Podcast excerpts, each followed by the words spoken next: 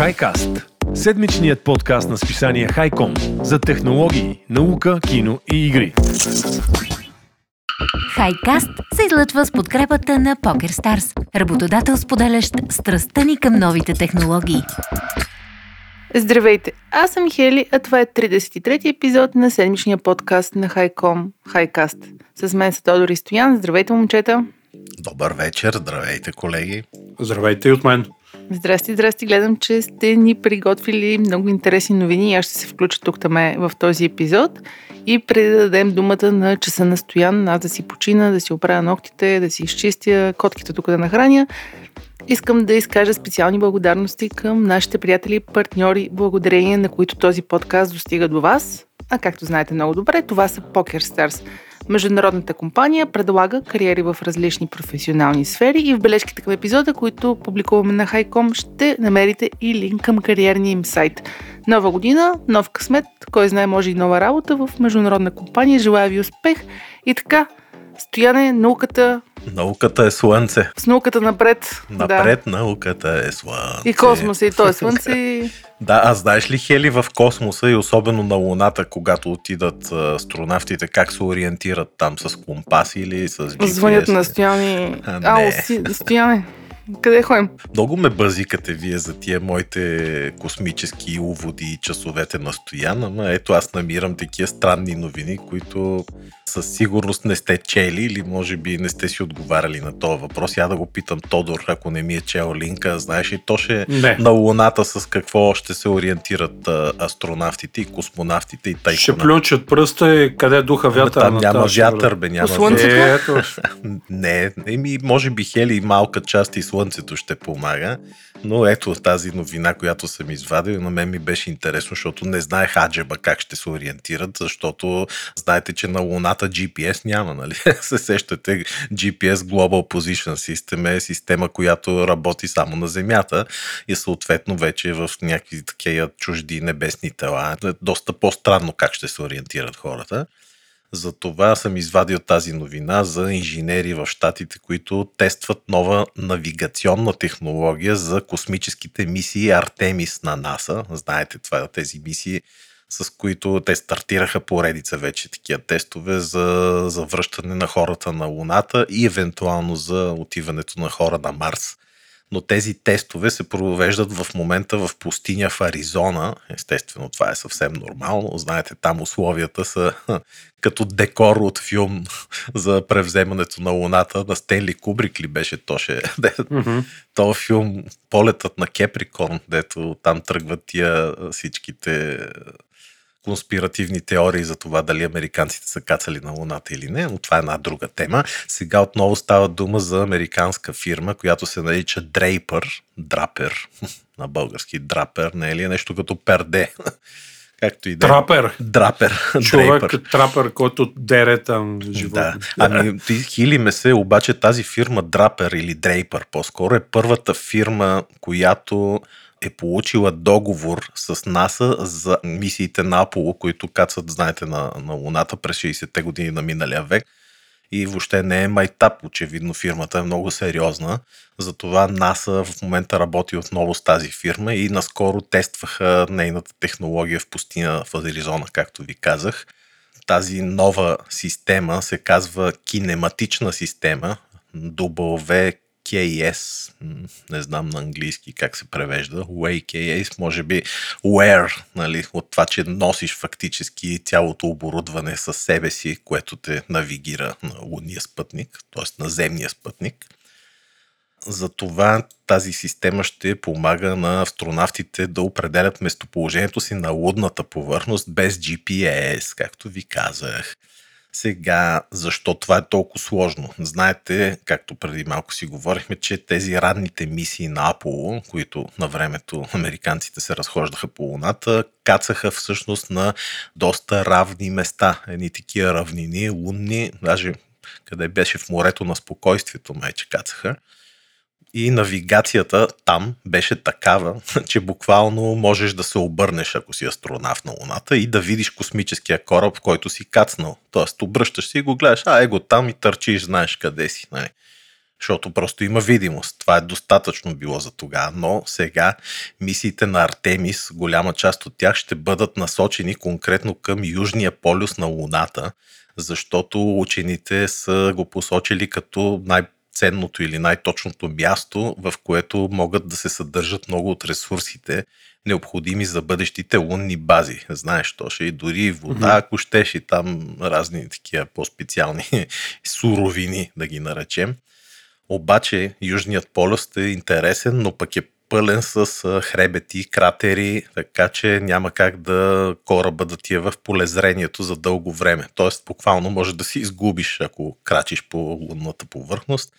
И за това нивото на навигационните така уреди е доста трябва да е на високо ниво и астронавтите да знаят къде се намират и как да се върнат в базата, а не с едно въженце, например. Е, сега се сещам нишката на Ариадна, ако сте чели гръцките митови и легенди, дето влизаш в един лабиринт и с едно така размотаваш едно кълбенце преждата да може да се върнеш обратно. Е, не, няма да е така. Тази прецизна навигация, Тоше, се изисква не само от това астронавта да се върне в кораба и да си вземе дъх, но дори да вземеш проба, ако си астронавт я върнеш на Земята, геолозите естествено ще искат да знаят точно откъде е дошла от лунната повърхност, нали, за да могат там да си направят изчисления, скали, история и така нататък и за това трябва такава навигационна система за всеки един астронавт. А тази WKS работи като определя къде астронавтът е докоснал лунния терен спрямо лунния модул. Тоест той е в лунния модул, скача, почва да търчи по повърхността и вече системата следи прецизно движението от този момент нататък. А то как става това нещо? Тази система разполага с камери, естествено записващи, плюс инерционно измервателно устройство, което пресмята в реално време ускорението. Нали знаете какво е ускорение? И не само ускорението, но прави още жироскопични измервания, т.е. ориентация, дали астронавта е хоризонтална позиция, дали е полегнал да спи или се е спънал – Всичките тези данни в реално време се взимат от компютъра и от данните на камерата и измервателното устройство, комбинират се и се правят такива навигационни измервания, за да може във всеки един момент да се знае, че астронавта е на такова разстояние, в тази посока и така нататък. За това такъв един уред ще бъде от полза за астронавтите, но и за хората разположени на Земята в командните центрове, които ги следят, да могат да им помагат на всичко отгоре, колеги. Ако се позамислите, такова едно устройство би било ценно и за зони от нашата планета, които обаче не са добре покрити от GPS сигнала или пък дори са изолирани от GPS сигнала. Представете си бедствие, нали, срива се някаква сграда след земетресение или пък в някакъв тунел или там миньори, знаете колко често падат тия шахтите или пък имате войник, който трябва да се ориентира в сложна така сграда или бункер отдолу, GPS технологията е абсолютно там недостъпна. Затова, когато всяка ситуация, когато се намирате в сложна закрита структура далеч под земята, може един ден потенциално да се възползва от тази WKS технология на Draper – затова компанията за сега е изцяло фокусирана върху изграждането на тази технология и дори вече работи на подобрения, такива подобрения към нея, например head-up дисплей за астронавтите в шлемовете им. А то ще седиш си в шлема или гледаш си през шлема и на дисплея на шлема се изписва там информация наляво, надясно. Ето тук има барче, тук има еди какво си. Шегуваме се, но това е, на мен ми се стори доста интересна тази новина, защото ние сме свикнали с екстрите на GPS-а и на руската навигационна система, която Тодор използва всеки ден нали, Тоше? Но... Без аз не се събуждам сутрин. Беше, да. Те не знам някой дали използва изобщо не, но това е друг въпрос. Да, много странно. Между другото, аз не съм виждал какво, какъв софтуер използва GLONASS. Може би тия масовите софтуери също поддържат, не знам. Но няма значение си, айде да не се базикаме, но за мен е интересна тази технология, защото ето наистина представи си, че можеш да си я използваш и ако си скиор или там някакъв такъв по пещерите, дето ходи. Ето сега се сещам, ето пещерняци. Представи си колко хора са си загубили живота, защото са се загубили вътре в пещерата или са паднали някъде или не могат да ги открият и така. Като нататък. сертифициран пещерняк не са толкова много. Не са, Само това ще ти кажа, ето, да. Е, тук в България са малко така, не са дълги пещерите. Сега има, знаеш, пещери някакви десетки километри, да не кажа стотици. Така е, така. Аз съм ходила една 240 в Украина, много як. Да, ама ние имаме българска, коя беше бе, нашата най-дългата. Духла, но сега нови разкрития в една друга пещера Колкина, всъщност, че тя е доста че по-дълга. Е по-дълга. То обикновено пещерите се картират, но има как да си изгубиш, особено да. в лабиринтни пещери, но ти в лабиринтна пещера, ако се загубиш, това е система за... да имаш, па не да имаш, намерят. Да, да. В смисъл, те могат да те намерят, защото обикновено хората много хора познават дупките, не са толкова сложни за... Ми ако има там същества такива да те отвлекат едни Няма стояне същества. Няма, а, добре. Спелеологията и пещерното дело е прекрасно. Има български да. клубове, които могат да ви научат как да го правите качествено Супер. и по един много интелигентен начин. Ще ни разкажеш някой път мен. А, да, съм от 10 години ходя по пещери. Той е, е голяма любов при мен. Готино смисъл. Надявам се не се загубя на луната. да, добре, ще те викне без точно, ако се загубиме. Загубите ви, викнете да ви извадат някаква пещера. И така, аз всъщност, моята новина вече не знам изкуствения интелект, стояне към коя категория да го приобщаваме. Към, към естествения. Към естествения интелект. Вече нещо естествено. Може си имаме такава рублика, новини с изкуствен интелект, защото да. всеки ден има нещо ново. Абсолютно, абсолютно. Да, да, а, тази новина, която съм ми подготвила, всъщност ме ми стана много забавна и логична.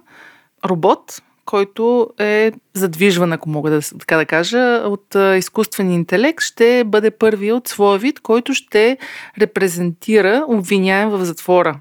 Така. А, да, чето го това. Чете ли го да, това? ужас, Супер направо паднах. човек. Да, бе, ти представяш си изкуствен интелект ще те защитава. Да, и значи как работи сега? Първо, нали, няма да е някой убие да защитава или някакъв по-тежко престъпление, човек, който има просто глоба за превишена скорост. И Джошуа Браудър, който е главен изпълнителен директор на компанията, създава този адвокат с изкуствен интелект, Do Not Play, разказва, че всъщност той ще работи на вашия смартфон, слуша съдебните аргументи, формулира отговори за ответника и казва на подсъдимия какво да каже в реално време чрез слушалки. Демек, нали, няма да говори директно с съдята, няма да си общуват, нали, ти така, ти така. Е, да, то ще е много крипи тогава, представяш ли? Ужас.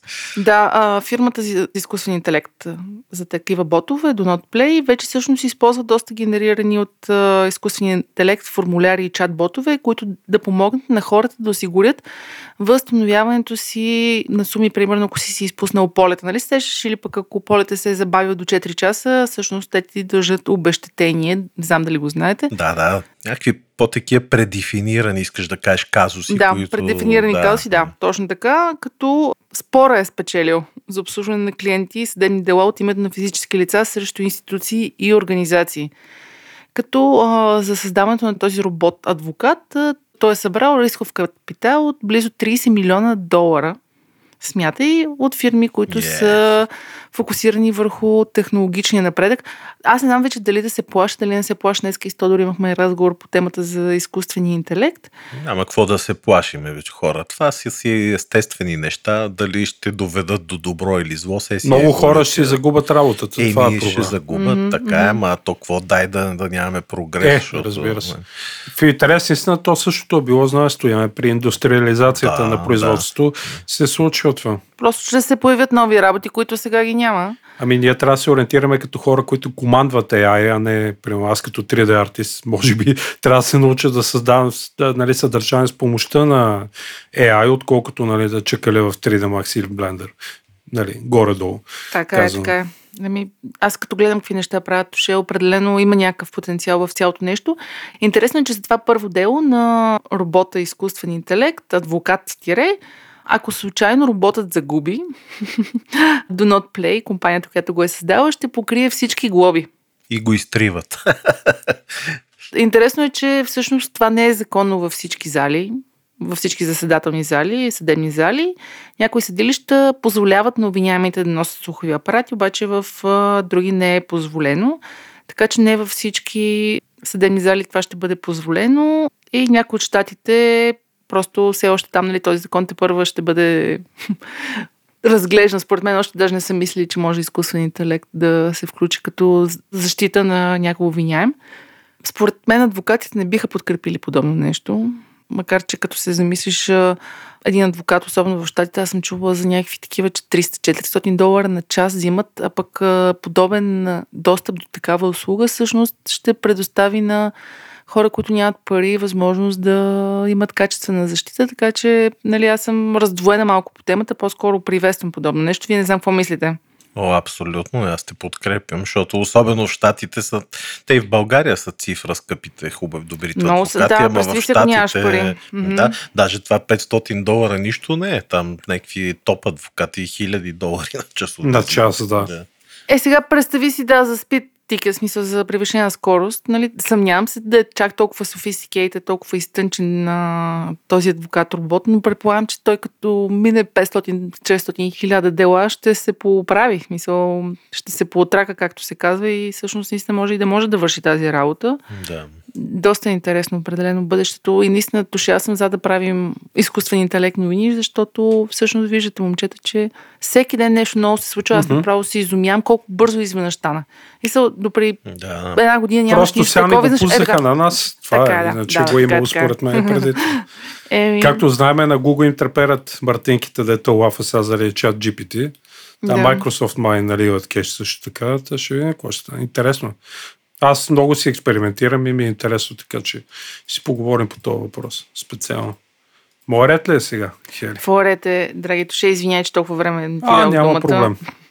Връщаме се сега на CES и тази седмица. И, нямам търпение Ще да разбера какво е започна станало. с нещо интересно, което ми грабна окото. Това е първия напълно бежичен OLED телевизор за стоян, който дори няма захранваш кабел. Бежичен. Да. Бре. Значи, те не са стояна тия телевизори напълно научна фантастика. LG също показаха бежичен OLED, но с няма кабели за свързване. Знаеш, че още преди много години Да, ма иначе такива- има за ток, така ли? Да, две и коя година беше? 2012 или 2013? Да, някакъв че- wireless дисплей, окей, не, не е нещо. Бяха пуснали или Gigabyte такава Nvidia видеокарта, която беше бежична. Тоест тя не е съвсем бежична, защото има приемник, който го включиш в телевизора и в монитора на компютъра, слага си компютъра в другата стая и то обещаваше там до 1080p, не знам си какъв трансфер, разбира се, супер скъп. 460, ако не се лъжи, беше картата, така GTX. Стара, нали? Точно Да. 2012 година е било 11. Разбира се, супер скъпа и не се разви технологията. Знаем бендуита, който искаме. Та този телевизор бежичен на LG и бежичите като цяло може би ще бъдат не толкова тясно специализирани за маняци като нас, които искаме нали, 4K, 8K и така нататък. Някакви топ филми с HDR, които изискват колосален бендуит. Та ще видим за какво става дума. Освен LG, които показаха техния 97-инчов телевизор, една малка компания, която се казва Displays TV, има 55-инчов показа, който обаче, освен без такива кабели за образ, така да се каже, той е изобщо без захранваш кабел. Интересно при този телевизор е, че той има, разбира се, акумулаторни литово-ионни батерии, Едно зареждане може да гледаш един месец по 6 часа на ден стояне, без да е нужно да зареждаш телевизора. Ето, колко инчов е този телевизор? 55. 55. Бре, нали, защото те харчиха доста тия телевизори. Доста, доста. Явно той е с някакви намалени параметри там, знаеме. Яркост и така нататък. Сега тия 6 часа може би е на някаква ниска яркост и кой знае какво съдържание, което идва, но телевизорът, бежичата базова станция и батериите струват около 3000 долара на телевизор. И якото в случая тук и това е предимство спрямо LG модела е, че може да закупиме 4 телевизора за 9000 долара, което е намаление, нали? Получаваш един телевизор Стъпка. бонус. да, и якото е, че като ги комбинираме, получаваме 110 инчов 8К телевизор. Четирите. Това е доста яко. Между другото, имат камери, които са монтирани, проследяват и движенията на ръцете и на тялото и по този начин нали, местиме съдържание между различните екрани, командваме го, доста интересен между другото. Ума на телевизора не е в дисплея в зарядната станция, така базовата станция, която се свърза с Wi-Fi 6, нали? По този начин прехвърля съдържанието. В нея се включват. Тоест, това е нещо подобно на Samsung One Connect бокса, Да, който да, имат. да, да, Такъв същия бокс, кабелче. в него включваш всичко, което има, но вместо кабелче е бежично. Защото Samsung, нали си имат и отдален захранваш кабел към OneBox. Да. Яко изглежда нали, тази схема. Батериите са някакви техен патент. И якото че идеята, че можеш да си сложиш базовата станция където искаш, нали, в стаята и телевизора си го закачиш и прямо да примъкнеш близо до телевизора и го заредиш, така да се каже. Или екрана. Значи искаш да кажеш, че само батерията всъщност е проблема, че там трябва да се зарежда и така нататък. Да, батерията Еми, е в панела всъщност. Ти чувал ли си, че има ядрени батерии? Такива, Да, говорили. съм. Говорили сме, да. да, да сложи една ядрена така батерия, няма да сменя 20 години. Супер яко ще бъде. Но отстояние това е якото, че наистина можеш да си сложиш телевизора, примерно да ти е в спалнята, бокса да ти е в хола, да кажем, да имаш, да като купиш два такива дисплея, нали? бокса да е в килера, да кажем дори. Няма значение, ако си сложиш компютър, да не ти шуми, нали, някъде заврям в килери или кой знае мазе и просто от време на време ще си зареждаш панела, което е много яко, по принцип, да. концепция. Само пара да имаш. Не, Е, 9000 долара не е много. Между Не е другото, много, сега недостиг било, че все пак е имало много тънка рамка. Колкото е да е минимална рамката, знаеш, ние с теб имаме много модерни телевизори, пак се вижда и това, ако се съединим, нали, с- сдвоиме 4 телевизора, не знам как е 4 сдвояване, с 4 четири екрана. Четряване. Да, че ако счетряваме 4 екрана, ще има лека рамка. LG, който споменах, 97-инчовия техния, той е няма такова нещо, но пък струва близо 30 000 долара, така че това е яко предложение, само ако имаш магазин или нещо такова, нали, не си гледаш, или някой, да знам, те security офиси, които нали, имат на 4 екрана. Яко, и- така че вървиме и на там, между другото, аз очаквам сега тук хората ще ревнат, нали, как ни облъчват тези сигнали, какво се случва, кипи ти мозъка, умират гълъбите, мале, мале, така да се каже. Ама ето, стояне, технологиите Всички върват напред. Бавно или славно. И като си говорихме за AI, това е следващото нещо, което пак си харесах тук покрай CES, нали? новия часовник Smart на Citizen, не че ще си купа Citizen, нали? въпреки че те са много яка японска марка, Е, знаем и велики, по да. соц бяха топ, нали? Аз като е Smart, знаеш, това взимаш часовник, който е съвместим с операционната система и нали, марката, която ползваш, да кажем. Аз като Apple си ползвам Apple Watch, нали? но те обявиха новите си Citizen часовници CZ Smart от ново поколение, CZ от Citizen, нали? CZ на английски. Те имат вграден AI, самостоятелен съветник, така наречен, на- преведен на български. Сега не знам дали работи, дали е вграден в чипа, нали, в операционната система или като Siri, Alexa иска интернет. Най-вероятно иска интернет, разбира се. Това не е уточнено. Като приложението, този съветник се казва UQ, нали, като IQ сигурно, ама UQ, и то е създадено с помощта на IBM и тяхното подразделение Watson Studio, което чувърка такива яки приложения и са използвали технология, която правят за НАСА, така да се каже. И нейната цел те се разработи, разбира се, за астронавтите, както може да се досетиме от НАСА. И тя показва потребителя кога е най-бдителен, кога уморен и как да максимизира потенциала си дневния си потенциал нали, на работа и на забавление и така нататък. Много яка е тази концепция. Общо взето UQ използва тези невронни мрежи, сървани на IBM, за да се обучи спрямо поведението на потребителя, т.е. предпочитаното му време за сън и събуждане и забавление и работа. Знаме, това е за всеки индивидуално. Това проучване се прави в период до 10 дни, след като си вземете часовника, обработват данните за седня и всякакви други нали, такива датчиците, които хващат за вас. И също така се прави специален тест, разбира се, си правите на телефона, мисля, че се прави. И който отговаряте някакви кратки игрови такива отговори, за да си настроите часовника според вас самия, т.е. измерят бдителността според Citizen. И на базата на тези данни това приложение научава вашите навици, така се каже, житейски и по този начин прави един динамичен модел на разпознаване, като ви препоръча какво да правите. Нали. Кога сте уморен, знае какво да направите, за да не се чувствате толкова уморени в този момент, знае кога почвате да се разсейвате, помага ви да си подобрите бдителността, Също така насърчава хубавите навици, примерно спите повече, да гледате по-малко еротични филми, стояне това е за тебе. Тихо. И, както знаем, това не е първият часовник на Citizen Smart. 2020 година бяха първите CZ Smart, но те не са толкова умни, колкото той. Общо взето той е стандартен кръгъл, така да се каже, смарт-watch, умен часовник, 1,3 инчов AMOLED екран, Snapdragon Wear 4100 процесор, 24 часа живот на батерията, разбира се, но гарнирано с бързо зареждане. Като сензори имате жироскоп, алтиметър, барометър, акселометър, сензор за сърдечен ритъм и SPO2, сензор за така се каже, другите неща, които са мери. Освен този UQ софтуер техния, поддържа Strava, Spotify, YouTube Music, Amazon Alexa и така нататък. Според Citizen те ще ползват собствена операционна система, няма да е Wear OS на Google както до сега.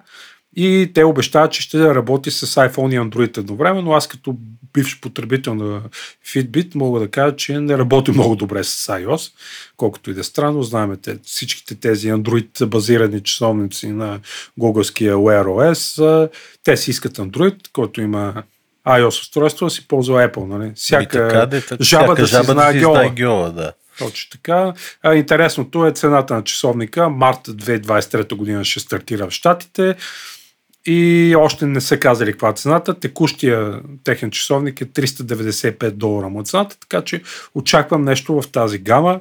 Ме ме звучи много яко това нещо и то отново е изкуствен интелект, затова го вмъкнах тук в новината. Следващата ми, която няма да е сега точно, пак е за изкуствен интелект. Ето, всичко това е много яко. Аз съм голям привърженик на изкуствен интелект, защото виж как ни помага да сме по-разумни, да се грижиме по-добре за тялото си и за нас самите. Това не е толкова умен изкуствен интелект като Skynet, който ще ни заличи, но е едно добро начало, както се казва, така че очакваме и Apple да се усетят след някоя друга година, че могат го приложат при тях. И аз се зарадвам. И стоя при неговия Samsung. Да. Аз съм си фен на Samsung, даже ти казах, че ще имам скоро нов телефон, ама айде да не правим реклама. И часовник. Часовник не, на Samsung не. А часовник фен на хуавейските часовници. Знам, а и новия Samsung. Абе, да, всъщност, абе няма значение. Ама кой е- знаеш ли защо съм фен? за everyday живота по Да, принцип. сигурно, защото много държат, те се водят тракари по-скоро Мгм. и държи по две седмици батерията. Това е Иначе хубаво, да. Samsung трябва всеки ден да го зареждам, аз се побъркам. Абсолютно всеки такъв Да. тип а, часовник е така, се Да. получа, всеки ден го зареждам. Еми, Фитбита на 3-4 дни. Моя на Какво да се 7. прави? Еми аз а, затварям вече моя сегмент откриващ и прехвърлям палката на Хели. Хели, всъщност за следващата новина хора ще почна с една малко по-далечна история. През 2016 година, опа, 3 часа по-късно, през 2016 година всъщност бях в Истанбул, когато имаш опит за преврат, не знам дали помните. М, какво- 2016 опит за...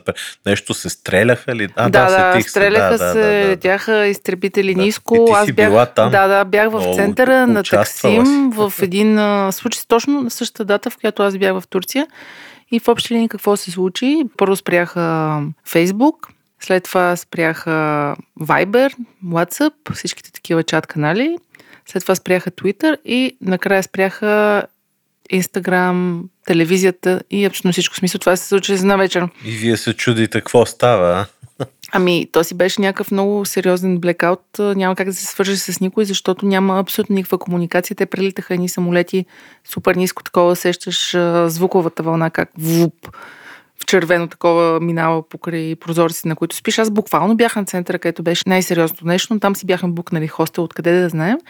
И всъщност новината малко започвам по-далече, защото аз тогава много се стресирах, между другото. Едва си намерихме автобус на другия ден и си хванахме и като се прибрах тук целувах земята, защото то се гърмеше. Страшно беше просто.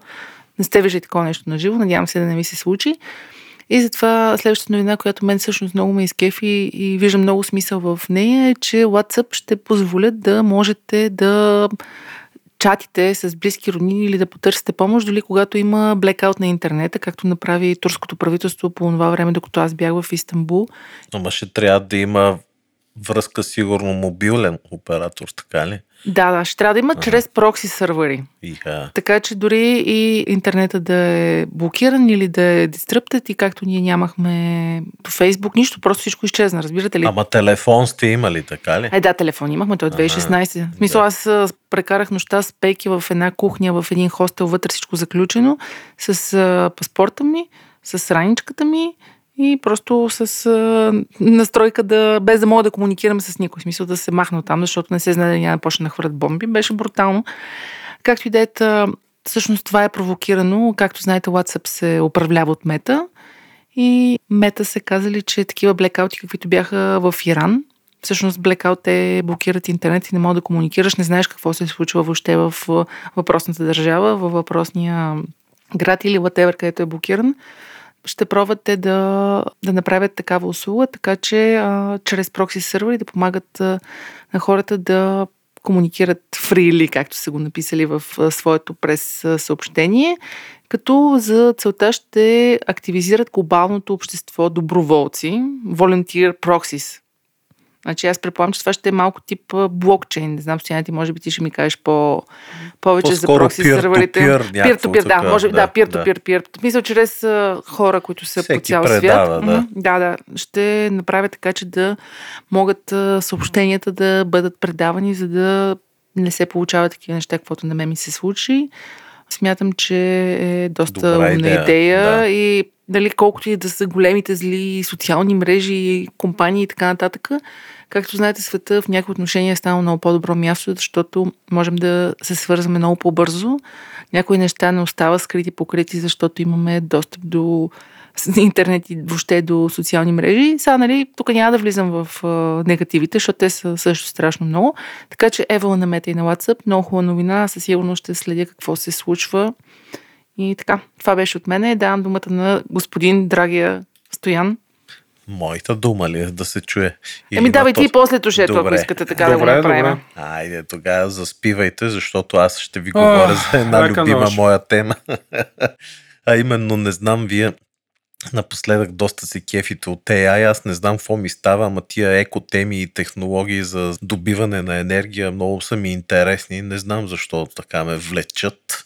Но ето, говорили сме и преди с вас за такива мини ядрени реактори, които айде да не са за едно семейство, ама примерно за един квартал или така по-малка общност, която да може да се захранва от такъв миниатюрен ядрен реактор, защото каквото и да си говорим, все пак тази енергия е доста екологична. Нали. До сега в историята има само един-два по-сериозни инцидента и то, знаете, са така доста след сериозни човешки грешки. Затова се води ядрената енергия доста чиста и сега след всичките тези едногодишна криза, която бяхме свидетели от войната на Украина насам, знаете, газ и така нататък да не коментирам, знаете, че Германия, Англия или по-точно Великобритания доста закъсаха енергийно. Затова в момента Обединеното кралство планира построяване буквално на цяла флотилия от малки ядрени реактори, за да се бори с тази енергийна криза и разглежда предложения за такива технологии, за малки модулни реактори, които да се изграждат там. Желанието естествено е да разширят тази ядрена енергетика като начин за по-екологично добиване на енергия. И тези техни мераци непрекъснато са, така, се обличат в нови и нови новини, като например още през ноември месец те купиха една китайска атомна електроцентрала, 50% дял в тази компания, която ще прави такъв мега проект на източното крайбрежие на Англия. Но това е голяма централа, а сега в случая говорим за такива мънички централки, които да са разпръснати из цялата им територия. Затова правителството търси предложения за изграждане на такива модулни ядрени реактори. Те се наричат съкратено SMR и според доклад публикуван в Engineering News Record миналия петък, англичаните сериозно са се хванали да го правят и да, да, да проектират такива мини ядрени централи. Както ви казах, те са базирани на доказаната от години технология на ядрени реактори с водна пара под налягане. Нали знаете там урана или там обогатеното вещество, което де-факто енергиен носител, загрява всъщност вода. В крайна сметка пак се загрява вода, турбини, тези турбини се въртят, създават електричество и така нататък. Те са доказано така от години като енергийно, носят енергийна сигурност, защото технологията е доста, доста изгладена и де-факто над нея се спират англичаните компанията, която може би ще започне да прави такава флотилия, както ви казах, от такива малки ядрени реактори, се казва Balfour Beatty и тя заяви още в средата на декември, че е постигнала споразумение с естествено Hyundai Engineering Construction. Знаете, че корейците от Hyundai прати кораби и всякакви такива сериозни неща но ето с тях са постигнали споразумения, плюс британското подразделение на компанията за ядрена енергетика Holtec International, базирана в Флорида. Флорида, знаете, щатите. А какво ще правят те? Ще проектират и изграждат такъв специален тип леководен реактор под налягане. Казвам леководен, защото използва така да речената по-лека вода. Сигурно знаете, то ще е хели, че тежката вода, е, такова едно специално изотоп на водорода. Не се пие. Да, който се използва там в тази ядрена енергетика, сега да не, не влизаме в някакви сложни тематики, но този не е с тежка вода, е с лека вода, т.е. някаква, която не е... Чешмяна. Не, да, хайде да речеме така, добре, чешмяна под налягане. А, този реактор се нарича SMR 160 и е на американския разработчик, както ви казах, но той в Великобритания ще бъде изграждан и се нарича 160 не случайно, защото ще генерира 160 мегавата мощност и може да направи Balfour Beatty един от първите такива изпълнители в Обединеното кралство, които ще изграждат small реактори в SMR, малки реактори в Великобритания. Сега 160 мегавата, това си е доста сериозна мощност. Аз не мога да се сета тия нашите в Козлодой колко бяха. Дали бяха по 1000 мегавата бяха. По 1000 мисля, че По 1000, бяха, да. ама смятай, ние имаме там 3 или 4 колко работят за цялата държава. А тук говорим един мини реактор 160, а те искат стотици да направят. Смятай, Рахат. говорим. Рахат от всякъде. Сега нещата са доста сериозни, защото очакват строителството на първия такъв блок да започне през 2028, значи след 5 години, а до 2050 компанията се надява да има минимум 32 такива вече работещи блока с общ капацитет от над 5 гигавата. 5 гигавата е доста сериозно вече, така че вече се търсят и такива възможни локации в Обединеното кралство и две от тях са намерени в Англия, плюс още една в Уелс. Те са, според проектантите, идеални за хостване на така наречената първа вълна от Holtec SMR 160. Така че сте първа този стандартен дизайн на Holtec, компанията базирана в Флора, и да ви казах, ще се оценява, ще се правят сметки за разходите, как вече хората как ще се включват и така нататък. Не знам, то ще да мен ми се струва супер. От друга страна пък, ако тези новини, които преди един месец си коментирахме, новия начин за термоядрен синтез с лазер, ако си спомняш, де си говорихме, ако това нещо до 5-10 години придобие така комерциален изглед, знаеш как тотално ще бъдат разгромени тези от Холтек. Но в края на краищата пък хората се опитват да правят нещо, за да спестят така, на природата едно замърсяване. Мога ли да вбъкта тук само с две думи още една новина на тази тема? Само, че за вятърна... 5 лева. 5 лева. Знаете ли, днес четох новина, че датчаните, те се оказват, че в Дания са някакви ненормални фирми и компании, има дето правят такива вятърни турбини, генератори са направили най-огромния и най-огромната така сериозна турбина. Компанията се казва Vestas, явно известна в тия сфери и турбината е 15 мегаватова, смятай 15 мегаватова турбина една, единствена и само ще ви кажа да ви смая. 236 метра и е размаха на перките. Смятай, едната перка е 100 не знам колко метра дълга. Само едната перка, човек. 280 метра е нали, разстоянието от едната mm-hmm. до другата. Огромно нещо, човек. Височината на тази кула е близка до тази на небостъргача на Тръмп на Уолл Стрит. Смятай Сила. за каква кретения Чакай да видя колко произвеждаше. Ще произвежда 80 гигаватт часа енергия за всяка година. Това нещо е достатъчно да захрани 20 000 европейски къщи и да предотврати отделянето на над 38 000 тона въглероден диоксид да се отделя в атмосферата за всяка година. Смятай, човек, това е само една турбина. Има филмче за нея. Ти ако видиш, ще паднеш. Какви огромни перки, нали? Уникално. Те са ненормалници датчаните, но ето хората. Аз днес с някой си говорех с колега майче, че то това било много скъпо за поддръжка, не знам си какво, глупости, ама ето хората си правят такива турбини, браво, нека да правят, ще видим какво ще се случи. Благодаря за вниманието. 5 лева за вниманието. Добре, 10, айде. 10, 10. Накрая на подкаста ще се разберем. Тоше, ти пак в посока изкуствен интелект си днес. Да, разбира се. Всеки си дърпа в неговото, така е. Да, да, А да. за Илон точно Мъск ми. нещо. Няма. Бе, тъма се зраеш, че няма да той, кажем той се проваля епизод. лека по леко, да. Нека, нека. потъва Илон Мъск, както се казва, шегата за страна. Интересна новина, която се за чат GPT, който знаеме тук преди малко повече от месец наху вихърно в а, пространство около нас. Аз си признавам, използвам го доста и е много як тул бих казал, създаване на някакво съдържание. Български език още не е много-много добре застъпен, но спокойно може да си създавате каквото искате на английски, да си го превеждате после, но департаментът по образованието за щатът Нью Йорк е забранила използването на чатбот GPT в територията на училищата и университетите, мисля, че, което нали, отразява притеснението на тези хората, които се занимават с образование, така да се каже, защото според Джена Лау, която е говорител на този департамент, той оказва доста неприятно и отрицателно въздействие върху процеса на обучението на учениците. Нали.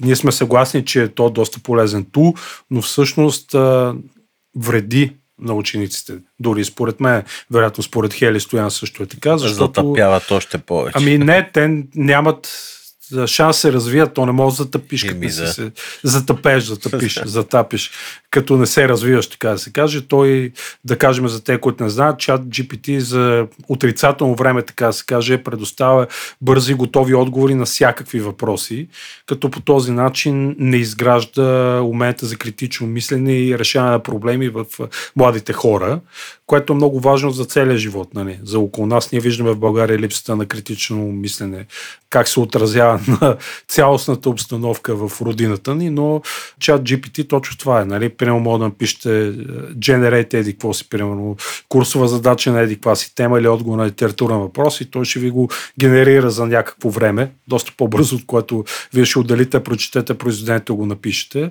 Но още се спори дали а, тази забрана се отнася и за университетите на територията на Нью Йорк. В училищата все пак а, може да се използва, ако се поиска писмено молба и в някакви класове, които изучават изкуствен интелект, може да го използват, нали, прямо, не знам, там, информатика или какво точно учат в щатите. Чат GPT е създаден от, нали, базира компанията за изкуствен интелект OpenAI. Страхотен фурор от миналата година още се виха и така да се каже. И за момента много хора споделят, че е доста по-добра търсачка от Google, така да се каже, благодарение на разговорния стил, на говорене, на мислене и, и така се каже, може да си говорите с него и да намерите нещо, което в Google ще ви е по-трудно да го намерите. Общо взето интересно какво ще стане. Вече знаеме, има изкуствен интелект, има компания се появи, която създава изкуствен интелект, който да проверява създадени текстове дали са написани човек или от изкуствен интелект, защото доста такива вече са пропищали университетите от хора, които си пишат. Аз ползвах доста такива тула. Има един много як, няма да го казвам кой е, пазиме го сега в тайна, който създава... А, тайна, ще направим специално реклама предаване.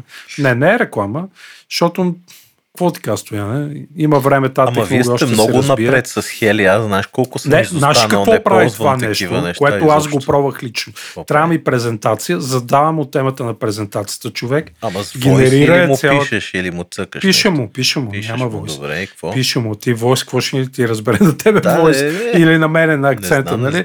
Пише му, пишеш, искам презентация за риби, ако може да, да, за живота на рибите, тропически, еди какво си, то ти прави PowerPoint PowerPoint ти го генерира, Да.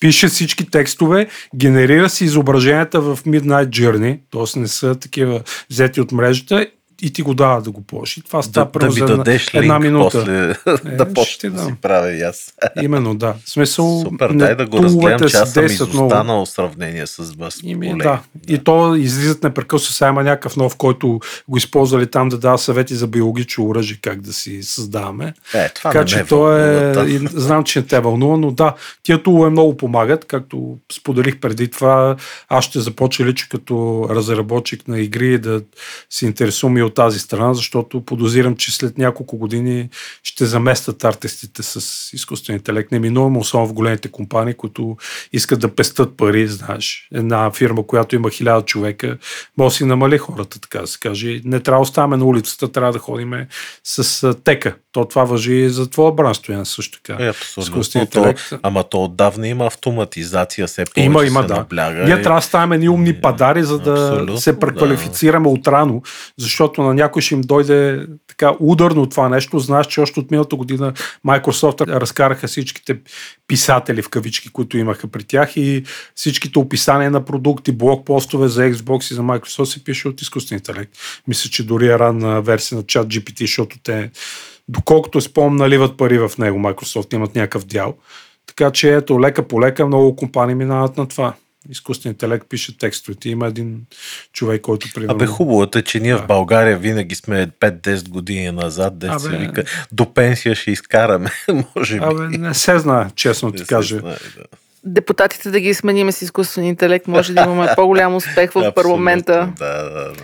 Тоше, докато Може си би да. говорихме, между другото, написах в чатбота да ми напише един текст за вебсайт и го написа гениален. Аз съм в шок. М. Буфално Аз дори гледах в YouTube а, уебсайт как си създава човека с чат GPT точно и той му пише кода.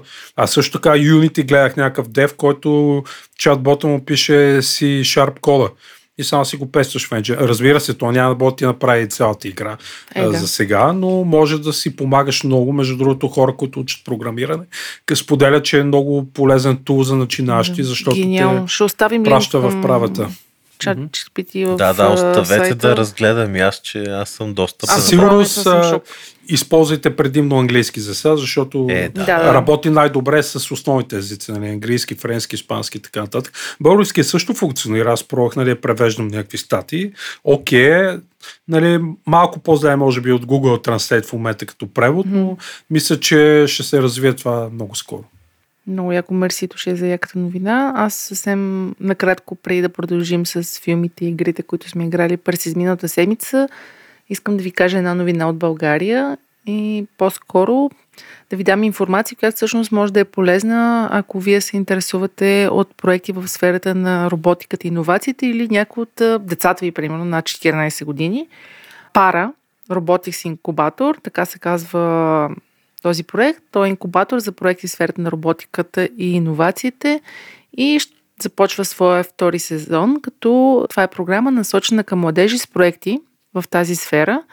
Също така, които се интересуват от дронове, Internet of Things, машино зрение, изкуствен интелект. И тази програма, този инкубатор съчетава подкреп от опитни инженери, като дава достъп до лаборатории и развойни центрове с цел достигане до завършен прототип на края на инкубатора. По време на програмата идеите и създателите им получават достъп до хардвер, чрез който да създадат тяхната разработка. Програмата е много интересна. Това е втори сезон на Pararobotics инкубатор и ще помага проекти в две кохорти, учебни проекти и старта проекти. Ще оставя, общо 10 ще избера тази година. Аз съм виждал предната година доста интересни неща, даже мисля, че един от тях вече и на повече от прототипно ниво. Ако ви е интересно, ще оставим линка за асоциация Пара, които се занимават с роботика и автоматизация, правят супер яки неща. И доколкото знам, аз поне не видях, мисля, че е напълно безплатно да се вземе участие в този инкубатор, така че евала на хората, които правят, ако вие или вашето дете над 14 години, пак казвам, има интерес в тази област и всъщност иска да понаучи нещо, да тества на живо, да разбере основните фундаментални принципи на дизайн мисленето и на създаването на проекти, това може да е за вас. И така, Оставям линк в коментарите към епизода и дам думата на Стоян, за да ни разкаже надълго и на широко какво е гледал миналата седмица. Е, няма да съм толкова обстоен. Айде от мен да мине. Започвам с, това, което довърших от миналата седмица. Именно с Тошко си говорихме миналия или по-милия епизод за Alice in Borderlands, този японски Yes. сериал да, в Netflix. Ти успя ли да изгледаш първия сезон? Още не си. Само да ти кажа, че аз втория тогава ти споменах, че нещо много не се кефа. Слабее на- ти, да, Ми, слабее ти. само, че се оказа след това, че толкова засилня, че просто човек с две ръце препоръчвам и втория сезон. Тъпото е, че все пак сериала свършва след втория сезон, обаче си свършва точно както трябва, не е отрязан, много готино, много силно. Смисъл, топ е. Сериала е топ. Ще Аз, гледам. да, с две ръце съм фен вече и на този режисьора, забравих му името, той е известен. Даже участва вътре като дизайнер, той дето прави игри, един японец ти би трябвало да си запознат. Просто обърни внимание на началните надписи и ще Мгм, видиш имената. Беше правил някакви много известни игри, дето вие с Коралски припадахте по тях, нали? Няма значение, уникален е сериала, препоръчвам го с две ръце на всички, които обичат хем екшен, хем завързан такъв сценарий. Готин финал, нали, няма да спойвам сега добър или лош, ще видите, но азиатците за мене са топ, както корейците, така и японците. Гледайте го, in Borderlands по Netflix. Другото, което набързо ще ви разкажа сега, го гледах с нощи, е така преди да тръгна да си лягам към 10.30, викам, я чакай да пусна да загледам един филм и го гледах до 1 часа почти. Не ме питай как съм станал сутринта. Реших да пусна този новия филм в Netflix, който се върти The Pale Blue Eye или на български Мики синьото око. Шегувам се, не е Мики синьото око, ми бледо синьо око, мисля, че някакси така се превежда. С Крищиан Бел ли С беше? Крищан Бел, човек филм. Сега той рейтинга му гледам в IMDb е 6,7, което за Netflix филм си е доста, защото знам, че там обикновено са бузинали, но този филм е супер добре направен. Крищан Бел е топ of топ актьор, нали, няма какво да коментирам. Това е уникален артист, просто е на ниво от всякъде. Филма е, как се казва, готик, е, готик хорър ли е един такъв мрачен като Джаки изковача, като усещаш и се е в такъв стил направен и то буквално историята е такава, все едно гледаш а, такъв трилър за убийства, загадки, нещо от сорта на името на розата, култовия филм. Знаеш, там от 87 година ли беше с Шон Конари, името на розата по романа Умберто Еко. Нещо подобно е. Това е един... Той не е детектив, ама тамошен човечец трябва да разследва убийство в Уест Пойнт академията в Штатите. Мисля, че през 1830 година се развиваше действието и го извикват да помага да разследва убийства, обаче толкова гадно са направени смисъл и самите трупове, все едно гледаш истински труп човек. Това са малко гадните сцени. Но по-якото е, че тук е замесен един много известен писател, американски, който се нарича Едгар Алан По. Сега аз съм учел Златния бръмбър, или как се казваше, имаше такива доста сериозни книги, едно време като малък съм ги чел, които са разкази, такива детективски и така нататък. Едгар Алан По е един велик американски писател, който след така Гарванът как? Гениален. точно така, гениален, да. Значи той, аз след това се зачетох, вдъхновява страшно много писатели след него, включително Жул Верн, а, абе, си, даже на всичко отгоре се води като прародител на жанра научна фантастика, смятай. Така че Едгар Алан По е много сериозен а, Не е ли автор. романтизъм американски ли бъркам? Може би Ами, бъркам. не, не, той по-скоро даже този Лъвкрафт се е повлиял от Едгар Алан По. Той е мрачен такъв, такива мрачни са. Да, Обаче майтапа е, че не знам сега, в този филм не разбрах дали е истинска историята, защото Едгар Алан По си играе все едно, той е кадет там и помага на Крищан Бел да разследват убийството. Мгм. И сега това не можах да разбера дали е истинска тази история или е измислена. Може и да е истинска, след като са забъркали неговото име. Но филмът е уникален, а искам да запомните името на Хари Милинг, защото той прави невероятна роля като партньор на Кристиан Бел, а играе именно младия кадет Едгар Алан По. Този пич Хари Милинг е всъщност Хели Дъдли Дърсли от Хари Потър, това дебелото момченце, гадничкото, дето е там от първите серии. Знаеш ли го? Братовчет му, дето беше Братовчет му, на... да, това гадния Те братовчет. се е превърна в прасенце май по едно а, така, едно изродче, да, а този артист вече е пораснал и той е много странна физиономия, има едни събрани очи, един доста грозноват, обаче страшна роля прави. Според мен този артист има страхотно бъдеще, не знам, ако гледате филма, ще разберете, препоръчвам го, Netflix, The Pale Blue Eye. Това е от мен за сега. И ако аз също гледах един филм с Кристиан Бейл, който се казва Амстердам, добре е заснет. Но То за много як, 80 да, кой излезе наскоро, Ама да. филм или сериал е това? филм е Филм, филм. Мен въобще не ми хареса. А, Честно, опитах се ми е интересен. Не можа. Ти догледа ли го? Не, не съм го гледал изобщо, но видях, че е излязъл. Да. Излезе много добре заснет филма 88 милиона. В него няма да ви кажа каква плеяда от звезди участват, ама А ти си е къде е така... пак ли е на Netflix? А, мани, Netflix хубаво не правят. В Това е- а, Дисни, Кафявата Дисни, дупка Дисни. Е, не, така има и хубави. Не, И това за не е се разказва това Напоследък Амстердам? няма хубави.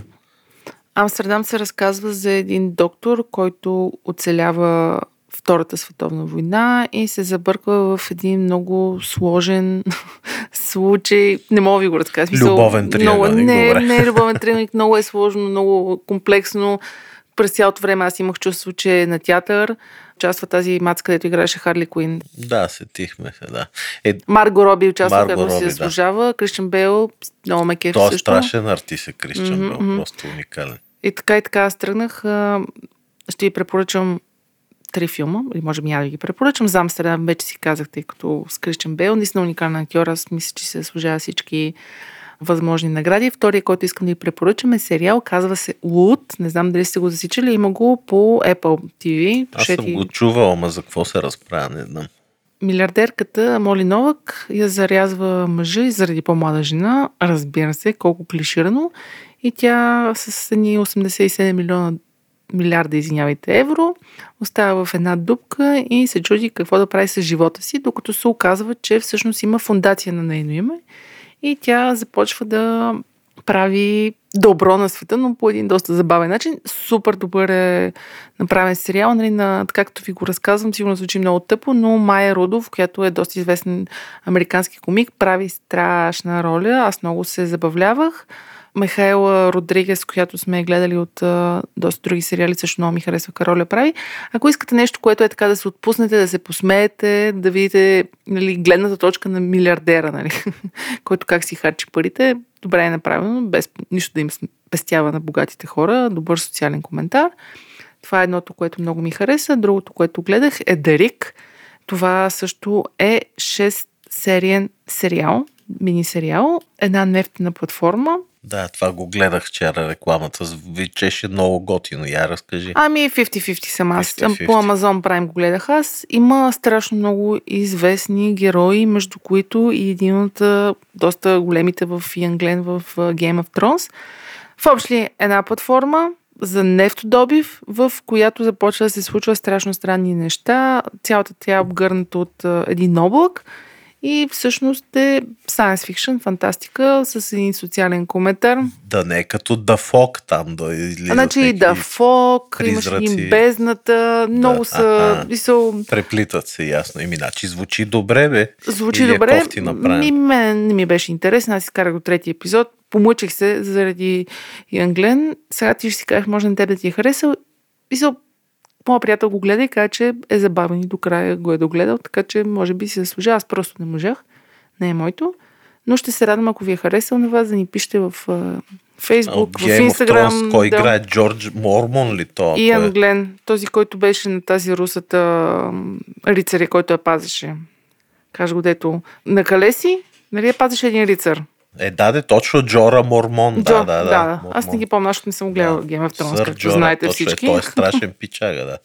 И последното, което искам да препоръчам, ходих на кино, гледах Де Меню, менюто, който е един доста нетипичен О, сложил съм си го в листинга, да, то филм. с а, Ралф Файнс, Да, Аня Тейлър Джой, Николас Холт, Джанет Мактри и още куп други актриси и актьори. Доста странен. Стояне не е типичната комедия, не е, Е, типичната трилър, черна комедия. ами Не е трилър със сигурност. Не, не. Мисъл, не мога да ти кажа точно какво е. Това за мен е един доста странен филм, който на моменти е направен филма заради самия филм, но до голяма степен е социален коментар на света, който живеем и на тази култура, която консумираме, буквално като храна непрекъснато. Рал Файнс е страшен актьор, аз много харесвам. Да. Гледай го, странен е. Отиди на яден, между другото. Аз на 15 минути бях супер гладна, така че препоръчвам да аз си хапнали преди гледам да го какви храни, там някакви топченца, шарени, някакви супер изчанчени глупости, нали? Ама викаш, ако си гладен, ще ти се Да, странен е, странен. И така, това са от мен нещата. Тоше ти какво гледа?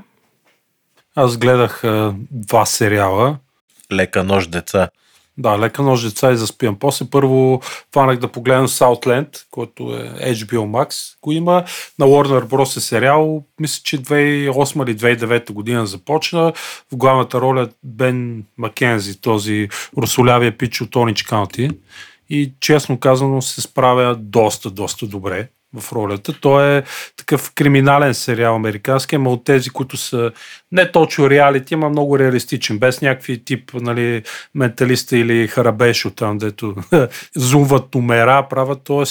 много яка драма. Също така Майкъл Къдлиц, може да ви има в главната роля, също е популярна мутра, е, така, сериална мутра, един такъв як, яка бабанка в Как ги знаеш на изуст Братя тия по оръжие, живите мъртви игра също така. Би, интересувам се от кино, така да се каже. Така че каста не е лош, филма е готин. Далайер, ако харесвате, примерно на HBO, този ще ви хареса. Такъв реалистичен е, няма научна фантастика, няма, няма странни неща, които се случват. И другото, което се прецаках да гледам, признавам си, това е калейдоскоп на Netflix, което изключително много го хвалят хвалеха преди да излезе. Тоест, това е този мини сериал, там 9 епизода, което не знам кое му е минито, при положение, че е Добре, че Limited казвах, Series. че мислех да го гледам, ама... Той хвалят И го, че може аз. да се гледа, нали, е, както искате, може да гледате епизодите, което също се оказа, че не е баш така. Ескуар имат една статия по въпроса То ще сериозно. рече както искате. Ами, може да гледаш първо първо пети епизод, после Ага. седми. Уж Ясно, ясно. сериал се развива детството и разказва един обир, хайст, така наречен, и какво се случва преди него, какво се случва след него. Значи може да си представим байдата на Ocean, който е класи на това. Просто го нацепили на 9 епизода и мога го гледаш както Yes. падне. Нали, това е историята. Много го хваляха, велик бил, невероятен бил, 6,9 в момента в IMDb и пада стремглаво. Каста също е много добър. На главно място е Джан Карло Еспозито, който аз много го обичам. Велик. Знаеш го, Стояне. Да, да. Той е в е, Far Cry играта на Ubisoft беше наскоро и в е, Breaking Bad, Breaking лошия. Bad, лошия, да. Точно така, също така Паз Вега ще видим играе много добра роля на мацката. Абе, въобще много добър каст е. Започва много яко, защото аз си го гледах подред, както не ги разместях. Първите два епизода бяха много обещаващо. Гледахме ги до три, примерно през нощта, защото така се случи. Бях супер надъхен, на другия ден седнахме да гледаме другите и нивото падна много драстично просто. А пък аз казах ли ви предния път, че новия то стриминг Sky Showtime си взех? Или Да, и аз го имам също Да. така. Е Чакаме, ефтино, за съжаление, да пуснат 4K и HDR. Да, бе, Не се ли преповтарят 1080. с другите? Ми, Аз имам не, има някакви сериали, да ти Не, кажа. са, имай предвид, Хели, това е Paramount Plus и Peacock. Обаче не Всъщност, всичко от тях, според мен, защото има много малко Най-доброто. заглавия. То е за Европа, защото там е. нямат правилата, да, и е на Warner Bros. мисля, че това. Така че много от... а, Те сега купиха, мисля, че 20 или 30 от а, HBO Originals, които са при тях, така че купили в кавички. Няма да се чуда Абе, HBO Max Tools, да King. изчезне. Какво ще Не, много е яко. Има страшни неща. А, а ще проблема е, 4K? че да, обещали са да пуснат. Якото е, че за разлика от другите, нали, Disney и Netflix, има, може би Български. 85% имат субтитри. Да. Всичко детско е и с дублаж, което е по кината. Издоблаш, верно. Бре. Много, с- application е много зле. Все още няма за Samsung. Както знаете, Samsung е най-продавания телевизор в света като марка. Близо 40% са Samsung световен мащаб няма. Само Android TV има окей. За LG има също, което не е много добре. Да, бе, аз си го инсталирах така. и си ми работи, да ти кажа. Ама не, бъгава е, казват, оплакват се. Не ми работи. На Android TV, защото втория телевизор вкъщи Android, там децата си гледат на него, то е все едно от таблета пуснато, разпънато. Ужас. чакаме малко да подобрят услугата. Цената е добра, ако сега се абонирате по-малко от 2, 1,80 или Да. нещо такова. Ама то май до края на, на януари, така че побързайте, Да, да, да, ако да, да, да, да, Ако сега, то за, и това е forever. Lifetime лиценз, Lifetime, да, за точно 2 така. евро на месец. Ама не е 2 евро и за цял живот, просто ще плащате Оф, човек, по-ниска още такса. една, още една лимитария. 4 лева бе хелева, ти си с две кафета. Да. Ама аз плащам още пет. Е, аз Е, плащаш 5? Аз не ходя да пия кафе навън. В смисъл, това не е забавлението. Работиме по цял ден. Сега, ако не, мога, не ходиме на кино вече, ако не си плащаме един стрим, Знаеш, какво е има много яки неща, Хели, между другото. Има, много има. яки работи. Лошото е, че аз вече не смогвам точно да гледам насекъде излизат знам, сериали, редувам. филми. Аз вече Редувам. се чуда кое да гледам. Натрупал съм 100 сериала и филма и не смогвам. Първото нещо, което бих спрял, това е Netflix, защото наистина обещаващи неща ги съсипват буквално като Да, калейдоскоп. верно, че те пък се излагат качествено и направено. съсипаха съсипва. Witcher, канцелират яките А. продукти и остава някаква ужасна боза. Аз няма да се очуда и слуховете, които се появиха миналата седмица, че вече Microsoft ще ги купят. Ще Нали, купят много Netflix. сериозно, да. И Дали е няма да, да е ги подобрят малко, да намалят Ами да, шлака. защото ти знаеш, те наливат някакви басословни количества пари в сериали, филми и все едно нямат сценаристи. Мисъл, топ каст, топ, нали, всичко, ефекти, работи, филмите си, сериалите са глупави. Глупави човек. Мисля, аз сега чакам много този корейски, който е научната фантастика, сигурен съм, Да. че той ще е Айде, то в не, HBO пък доставят, нов нали? сериал ще има за Last of Us ли? Какво беше? Да, Last of Us. И той деветки оценки. Да, аз на Много играта як. съм болен фен. Да, знам. След два дни е премиерата. Чакаме тъпото го с е- нетърпение. Да. на час по лъжичка. За съжаление пак. Те Netflix и те напоследък сериалите са, не са най-доброто, така че Да. особено този Game of Thrones прикола е много зле. Е, той на HBO. Трагичен направо. На HBO, аз на HBO говорим в момента. Да. И... Трагедия пълна са и техните сериали. Това е някаква яка немощ, май насякъде обзема креативния свят. Да, да. Стояне. Може би за да се борят за пая, нали, лъвския пай от Да. клиентите, които участват и бълват някакви неща недомислени, което, а може би и хората харесват това вече. Тук Да. е субективно.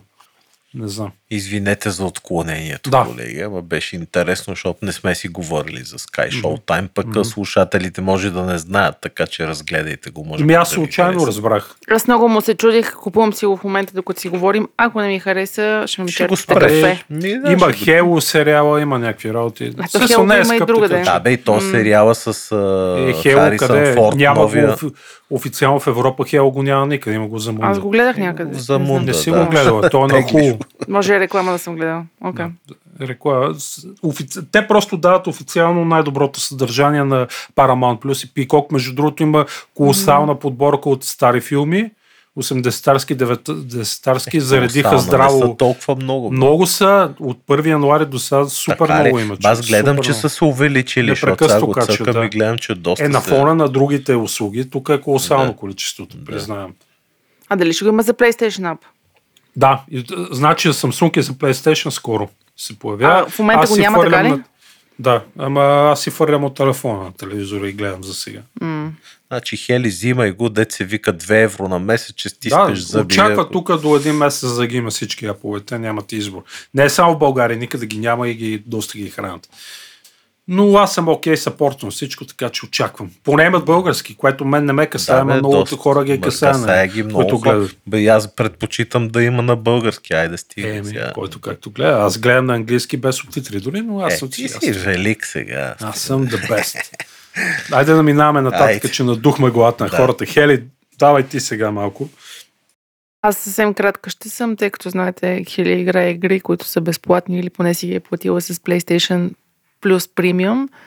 Поигравам на Far Cry 5, която за мен е е всичките Far Cry-ове, не знам как е на български, в множествено число Far Cry-ща, Far Cry игри. За мен петата е най-интересна и най-добра. И за мен е най-добрия, между другото. Често Да. казвам, сетинга, всичко е много як. Жесток е сетинга. Само накратко ще разкажа за състояние с слушателите, които не знаят. Ти си част от елитен отряд, който трябва да спре работата на религиозен култ. Култа е започнал да превзема огромно пространство на един остров беше, доколкото си спомням. В Щатите се развият нещата. Щатите се Такова развият действия, да. Американа, Селендури, нали, така да, нататък. като много добре е направена историята. В общи играта е Убисовска.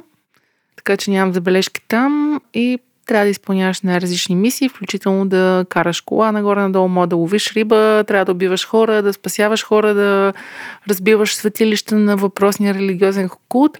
Това, което на мен не е много ми хареса и направо ми спаси раздразнението от подобен тип игра е, че всъщност има автоматично каране.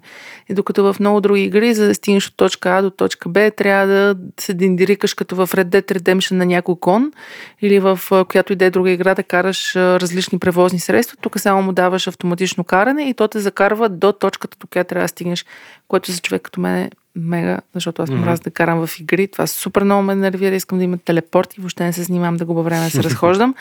Но The Far Cry има я безплатно, ако сте PlayStation Plus Premium потребители. Това от мен е. Пишете какво игра. Аз, понеже почивните дни, почивни за някой, не за нас, изиграх Final Fantasy VII Crisis Core, изиграх Valkyrie Elysium, изиграх mm-hmm. Калисто Протокол. Калистото е топ, да, препоръчвам го на всеки. Да. Сега разцъквам с една много яка игра за Nintendo DS. Е, фарах е на някаква супер промоция, между другото, в Технополис.